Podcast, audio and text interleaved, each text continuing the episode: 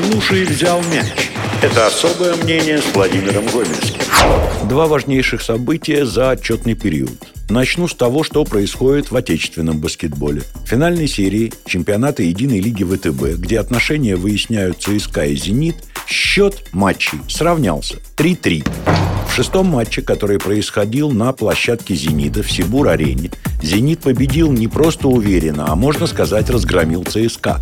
Финальный счет 82-63. За счет чего и почему, я постараюсь вам сейчас объяснить. Вот если не отвлекаться на первые четыре матча этой серии, то в пятой и шестой игре «Зенит» просто, обычным словом, был лучше, показывал более качественную игру. В шестом матче защита «Зенита» остановила нападение ЦСКА на раз – Единственная четверть, в которой армейцы сумели набрать 20, то есть на самом деле 21 очко, это первая. В ней армейцы повелись с преимуществом в 5 очков. В остальных четвертях максимум 15 очков.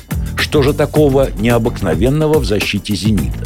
Вот тренер Паскуаль решил, что той подстраховки, которой команда пользовалась в первых четырех матчах, недостаточно. И эта подстраховка стала эшелонированной, то есть в два эшелона. Когда лидеры ЦСКА, скажем, Клайберн или Швед, возятся с мячом метрах в двух-двух с половиной от трехочковой дуги, то им позволяют это делать достаточно долго. Но именно это время позволяет защитникам «Зенита» перестраиваться, уходить подальше от своих подопечных и перекрывать предполагаемые варианты прохода. Если от броска борется только персональщик, который держит шведа или Клайберна, то от их проходов защищаются как минимум втроем. Игрок второго эшелона подстраховки и игрок третьего эшелона подстраховки. И это работает. Да, и швед и Клайберн по одному проходу в шестом матче забили. Но ведь по одному. Клайберн в этом матче вообще набрал 9 очков, швед – 14. И это решение вопроса. Это остановило нападение ЦСКА. Если бы у ЦСКА были другие опции в атаке, у них есть Милутинов – но Милутинов набирает свои очки только после пик-н-роллов или после подборов в нападении. Играть один на один со своим опекуном ему дают крайне редко, да и получается это у него не очень. И вот ЦСКА не мог найти эту третью опцию в атаке. Не очень удачно в нападении сыграл Каспер Уэйр, и опять-таки не потому, что он сам не очень хорошо сыграл, а потому что его правильно опекали. И мне очень нравился момент, когда ЦСКА, прибегая к экстра-пасу, доводит мяч до свободного игрока в углу, но пока мяч к нему летит, туда успевает защитник. Я никогда не удивлялся, когда туда успевал быстроногий, скажем, Захаров. Или еще более быстроногий Картер. Но ведь туда успевали и Зубков, и Карасев, которые особенно высокой скоростью не отличались. Таким образом, инициатива ЦСКА в атаке была подавлена.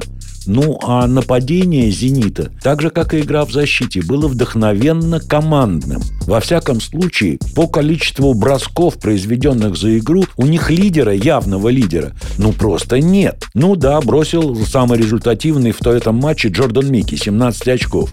Он бросал по кольцу 13 раз. Но это не намного больше, чем у Билли Бэрона или, скажем, у Сергея Карасева, особенно если мы сравниваем количество бросков в единицу времени, проведенного на площадке. Так что седьмой матч в Москве, с моей точки зрения, будет действительно проходить без явного фаворита. Да, у ЦСКА небольшое преимущество, которое обеспечивает свое поле, но у «Зенита» перехвачена инициатива. Я надеюсь, что мы все, любители баскетбола в нашей стране, от этого матча получим колоссальное удовольствие. Это особое мнение с Владимиром Гомельским. Всем привет, это Дмитрий Матеранский. Я ворвусь буквально на одну минуту для того, чтобы напомнить вам о том, что букмекерская компания Winline – это постоянный и надежный партнер всех проектов «Взял мяч», в том числе и проекта «Слушай, взял мяч». И в рамках финальной серии Национальной баскетбольной ассоциации Winline делает вам специальный подарок. Это фрибет до 10 тысяч рублей всем новым пользователям. Поэтому устанавливайте мобильное приложение Winline или проходите на их официальный сайт. Ссылки легко можно найти в телеграм-канале «Взял мяч». Ну а сейчас Особое мнение с Владимиром Гомельским. Это особое мнение с Владимиром Гомельским. И вторая половина того, о чем я хочу вам рассказать сегодня. Стартовала финальная серия чемпионата НБА. В ней Golden State Warriors и Boston Celtics сыграли первый матч. Матч проходил в Сан-Франциско, и Golden State Warriors считался бесспорным фаворитом. ESPN.com провело опрос 21 специалиста, аналитика, с прогнозом на эту серию. Интересно, что со счетом 15-6 победили те, кто отдает предпочтение Golden State Warriors. Причем там, кроме кто победит, нужно было ответить, с каким счетом. Так вот, из 15 человек 11 прогнозировали счет в серии 4-2 в пользу Warriors. Я не могу сказать, что этот прогноз уже не сбылся. Но первый матч в гостях Бостон выиграл. Он его не просто выиграл, он его вырвал, подавив соперника в последней четверти.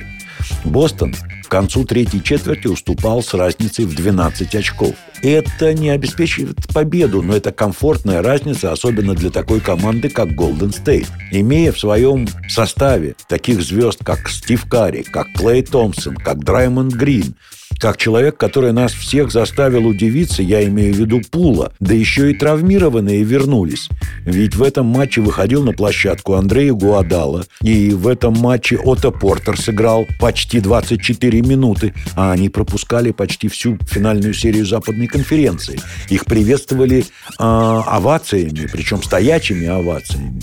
Но их наличие на площадке не спасло. Бостон в четвертой четверти, и напомню, что Бостон – это одна из из двух лучших команд по игре в защите в регулярном сезоне в лиге, сменил форму защиты. Она тоже оставалась личной, но подстраховка была какая-то совершенно невероятная. Представьте, Golden State Warriors – это гроссмейстеры экстрапасса. То, как у Golden State мяч ходит по периметру, вызывает зависть всех остальных тренеров в мире. Так вот, когда от первого неравноценного размена начинается движение мяча к игроку, который при получении должен атаковать атаковать, потому что там в э, радиусе 4,5-5 метров не, не должно быть защитника. И эти мячи доводили до этих игроков. Только одновременно вместе с мячом туда прибегал и игрок Бостона. И я могу назвать этого игрока э, с именем и фамилией. Это был центровой Уильямс, который, в принципе, производит впечатление, ну, знаете, не баскетболиста. Да, рост 206, но он же 120 килограммов весит.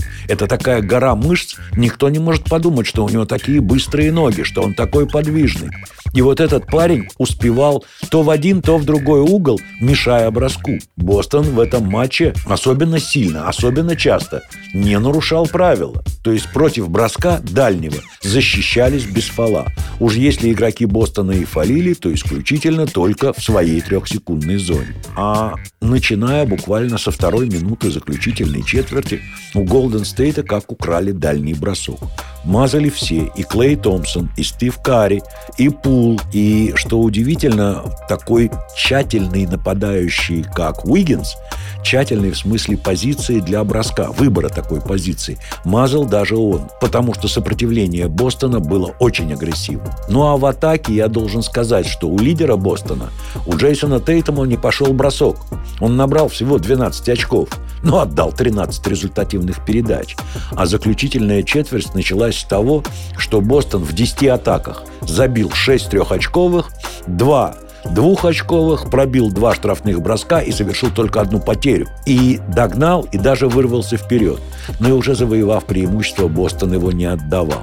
В конечном итоге за полторы минуты до конца тренер Golden State выбросил белый флаг. На площадку пошли те, кто ни разу на ней не появлялся вообще во всей серии плей-офф. И на это тут же ответил тренер Бостона. Он и своих глубоких резервистов выставил на поляну. 120-108. Абсолютно неожидаемый результат в пользу Бостона. Но этой победой Бостон захватил преимущество своего поля. Теперь вторая игра в Сан-Франциско, а третья и четвертая в Бостоне. Напомню, что серия идет до четырех побед, и в ней еще ничего не ясно, но первая победа Бостона в гостях, с моей точки зрения, носит абсолютно сенсационный характер. Ну вот теперь на этом все. Спасибо вам за внимание и до следующей встречи в эфире. Слушай, взял мяч. Это особое мнение с Владимиром Гомельским.